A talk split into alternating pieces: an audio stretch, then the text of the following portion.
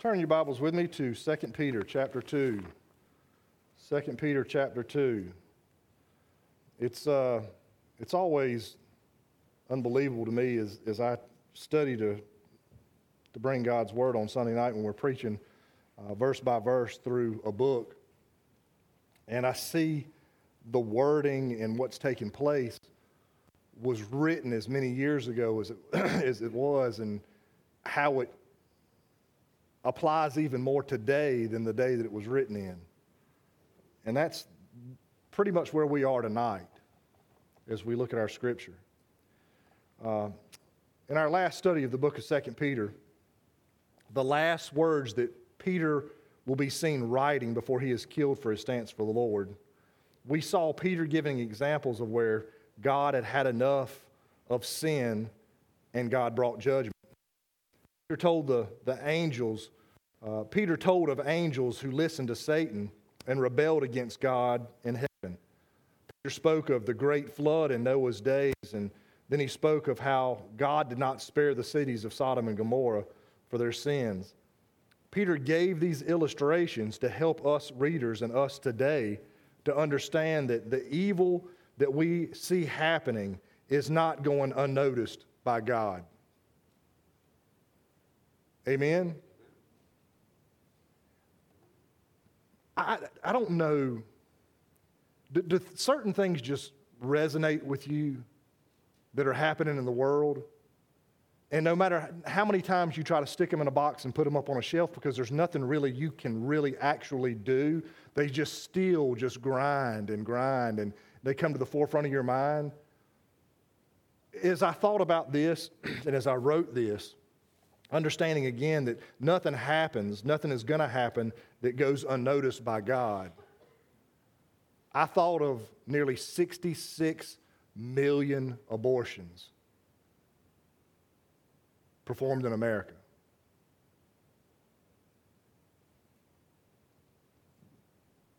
It didn't go unnoticed by God. It has not gone unnoticed by God. I mean, there's only so much that we can do, and there's only so many things that I can say as a pastor about that and about that industry. But, you know, at the end of the day, it has not gone unnoticed by God. God sees it.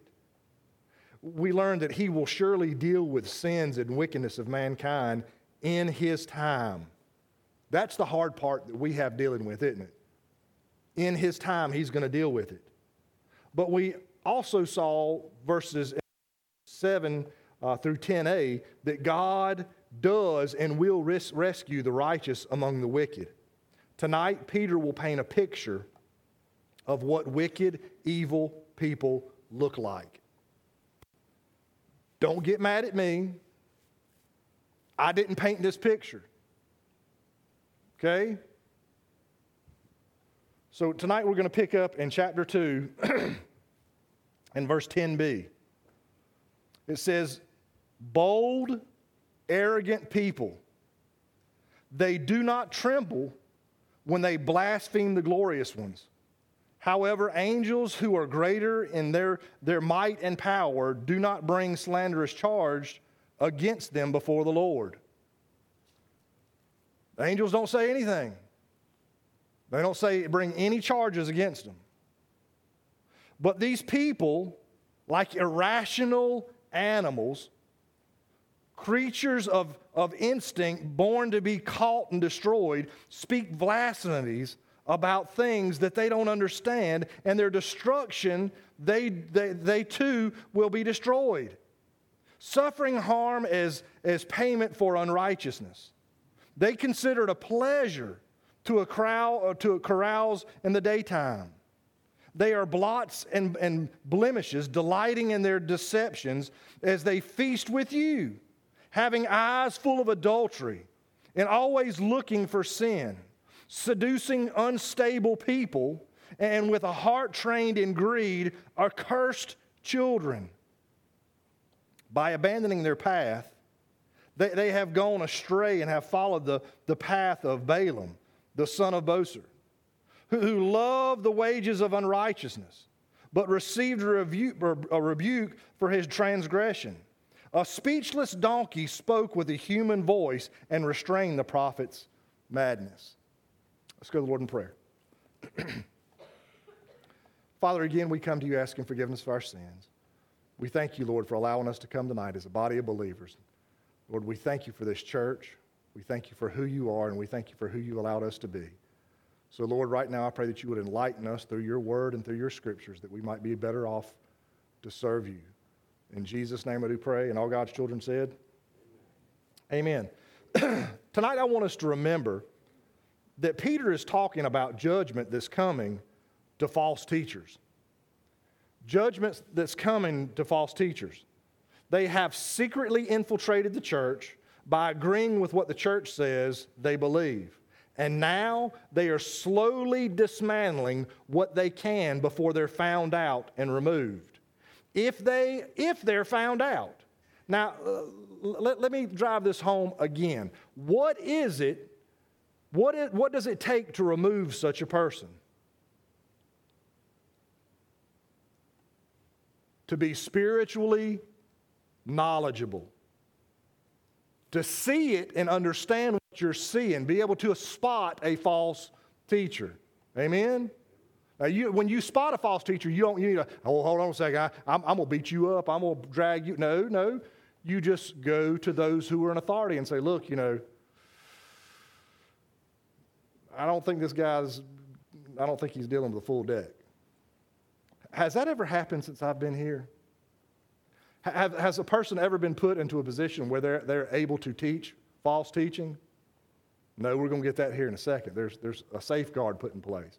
Have there been people who have come to this church and, wanted, wanted to be put into a position where they are teaching, and, and because of the safeguards that we do have in place, they weren't allowed since I've been your pastor?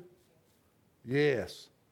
As a matter of fact, one of, one of the craziest stories I've ever heard in all the ministry was Dr. Jerry White, my last pastor. And I may have told some class this before. But he was sitting in his office one day, and his wife, who was our secretary, comes in and says, Jerry, there's somebody who, who wants to, to speak with you, um, which was her pastor. And uh, he said, Okay, well, let him in.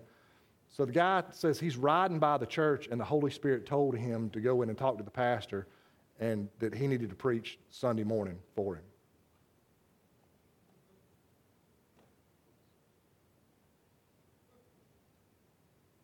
Y'all know that's not happening here, right? and this, listen to me. In all honesty, this guy was sincere. Justin, he was sincere. He said, The Holy Spirit came, told me when I was driving by the church that I need to speak with the pastor and I need to preach for you Sunday morning. And the pastor never blinked an eye. He never cracked. He, I mean, he was just knee jerk. He said, Well, you know, the Holy Spirit didn't tell me that. You have a nice day. Amen? I mean, what, what, what took place there? What I just said a second ago. What stops, what stops these people, these false teachers, from coming into the church?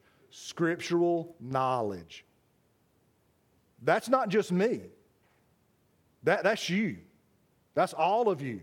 You need to be on the watch for it. Brother Kyle, listen, you, you embellishing a little bit. It's not that bad. Oh, yes, it is. It really is. You, you would not believe what some churches in Savannah believe, and they are teaching from the pulpit. They're taking scripture and twisting it, and the people in the congregation are just gobbling it up. It, it's unbelievable to me. So understand, you, we all need to be scripturally knowledgeable. Well, what does our scripture say about false teachers tonight? Remember, I'm painting a picture. Okay?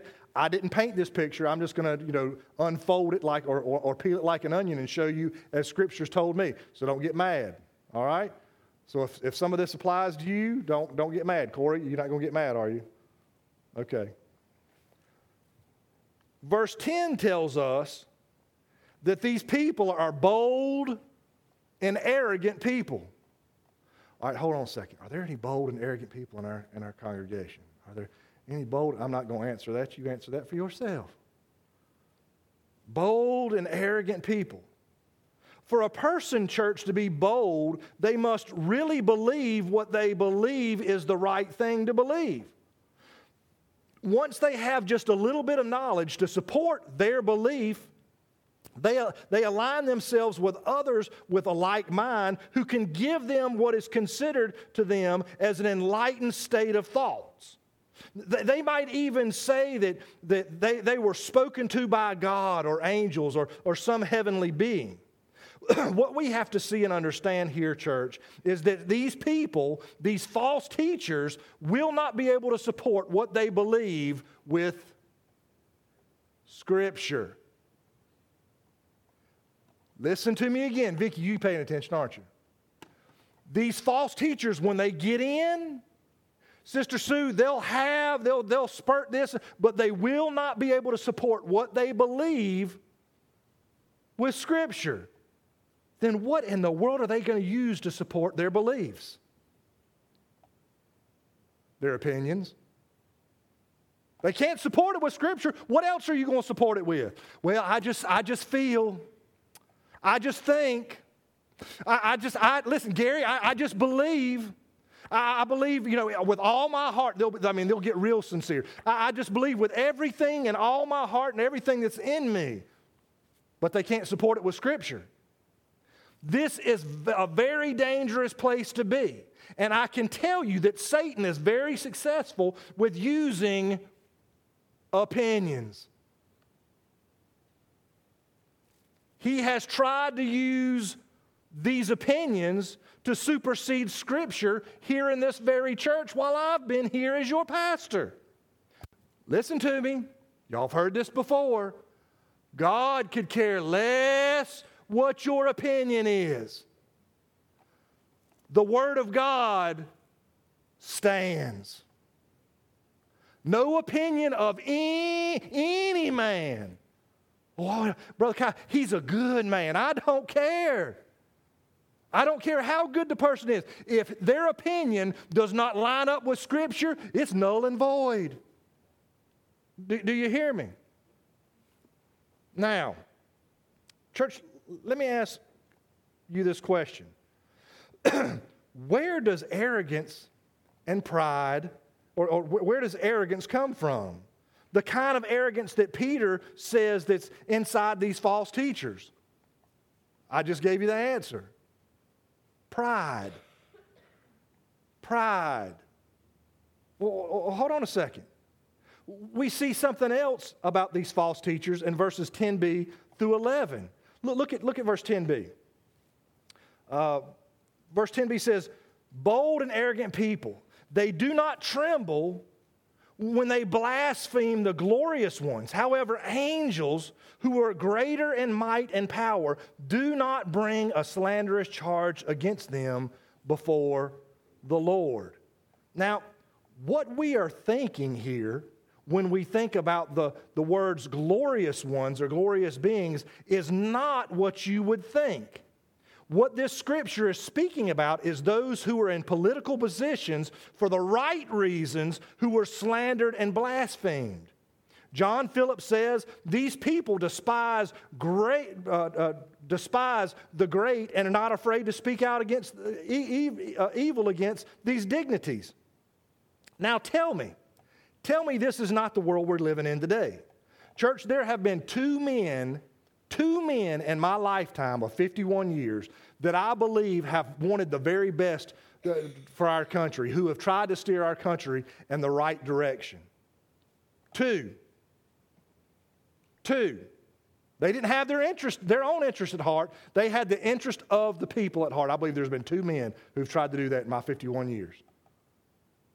And they both experience unbelievable scrutiny, even to this day. Even to this day. Is this not the day that we're living in? It really is. Now, we see something else about these false teachers uh, in verses 12 and 13. Look at verse 12.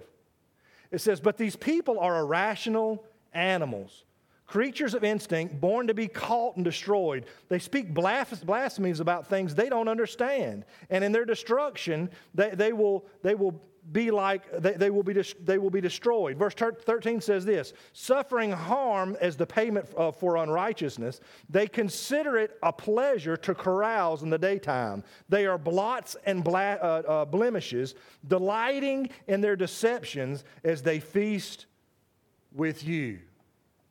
According to Jewish, Jewish, Jewish tradition, who, did you, who would you sit down at a table with? Those that you were in like minded with. If you did not share like mindedness, you did not sit down at the same table. Did the Pharisees and the Sadducees normally sit down at the same table? Absolutely not. If we look at the scripture, if we look at the Gospels, in one of the Gospels it says, they set their differences aside for the cause of killing Christ. Y'all remember that? So we see in, in verses 12 and 13 this is how John Phillips describes the people Peter just wrote about. He says Peter describes these people as being similar to, to natural brute beasts. They are governed by mere natural instincts. They are little better than animals.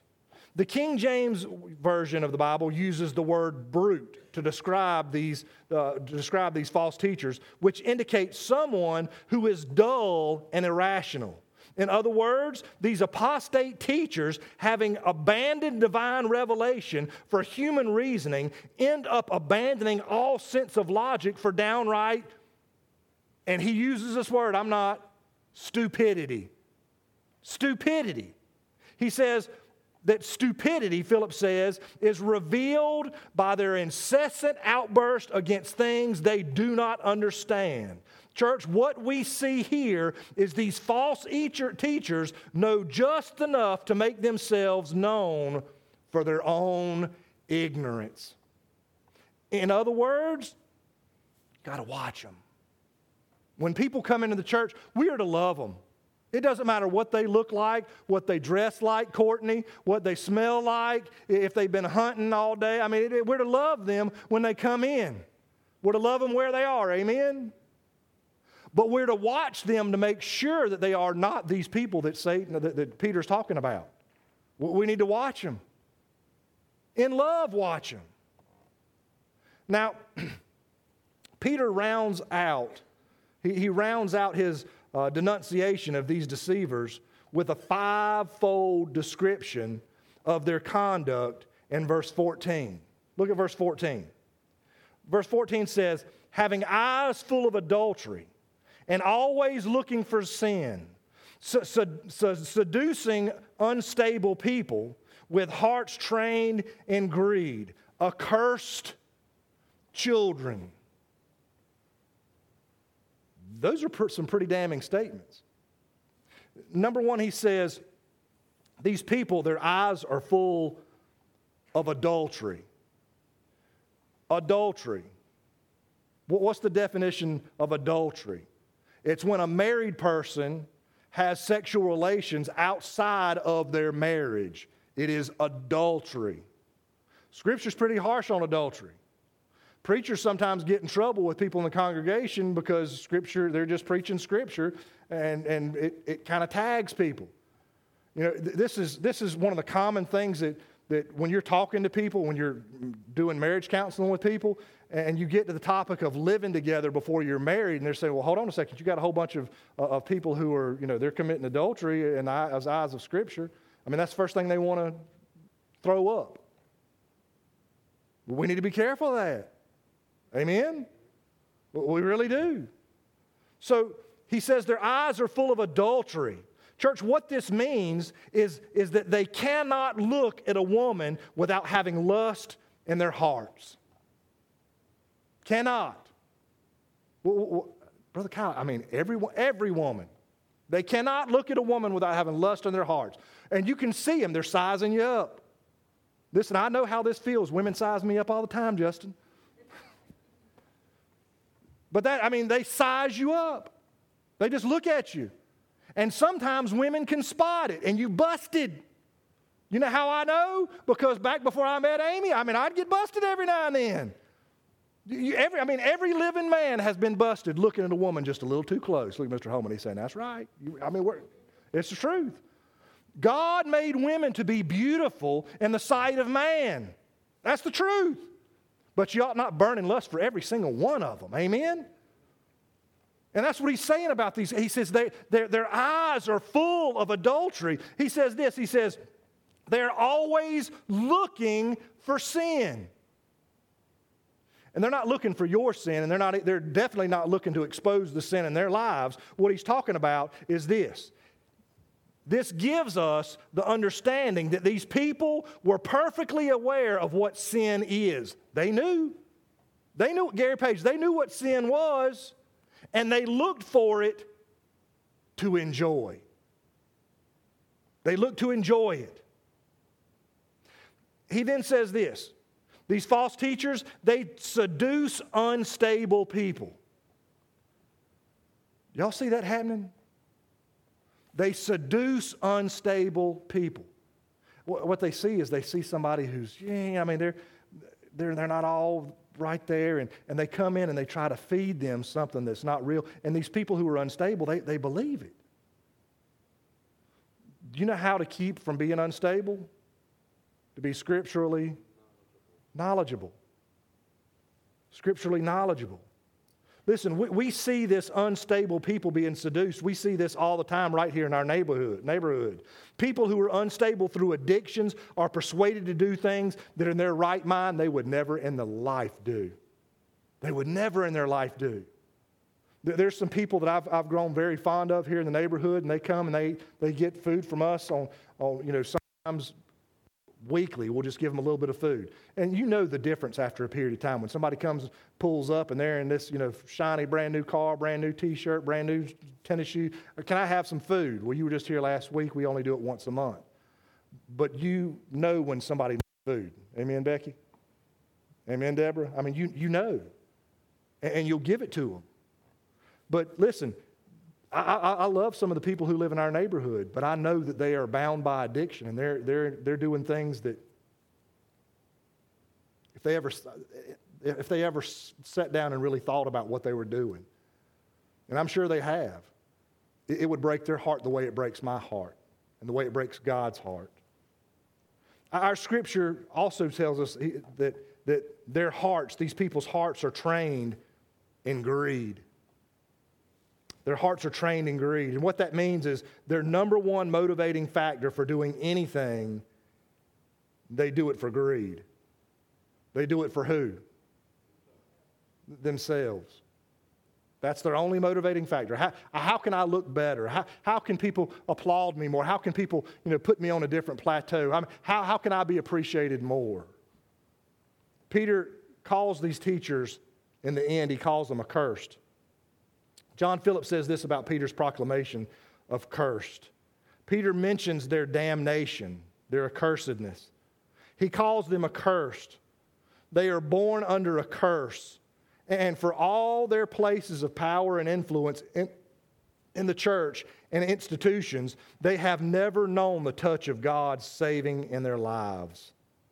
The title accursed is reminiscent to the Lord's declaration of Judas as the son of perdition. Peter then gives an Old Testament illustration seen in verse 15. Verse 15 says, By abandoning the straight path, they have gone astray and have followed the path of Balaam, the son of Bosor, who loved the wages of unrighteousness, but received a rebuke for the transition, uh, uh, transgression and a speechless donkey, donkey spoke a human voice and restrained the prophet's madness. Who do you think verse 15 may have been written for? Who do you think verse 15 may have been written for? Jews in the crowd. Jews who were in the crowd. Church, understand that a pagan only knew of a pagan way. But a person who is raised as a Jew knew of the right path, knew the right way, and chooses to follow the way of the world.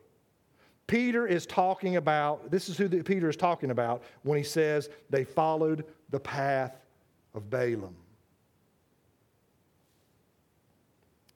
What we can learn tonight from this lesson we've got to know Scripture. We've got to know Scripture. We've got to know Scripture. We must know Scripture. We must be careful in accepting people to quickly and quickly ele- elevating them to positions in the church. How are we, Chevis Oaks Baptist Church, how are we setting a safeguard in place that this doesn't happen? Anybody know?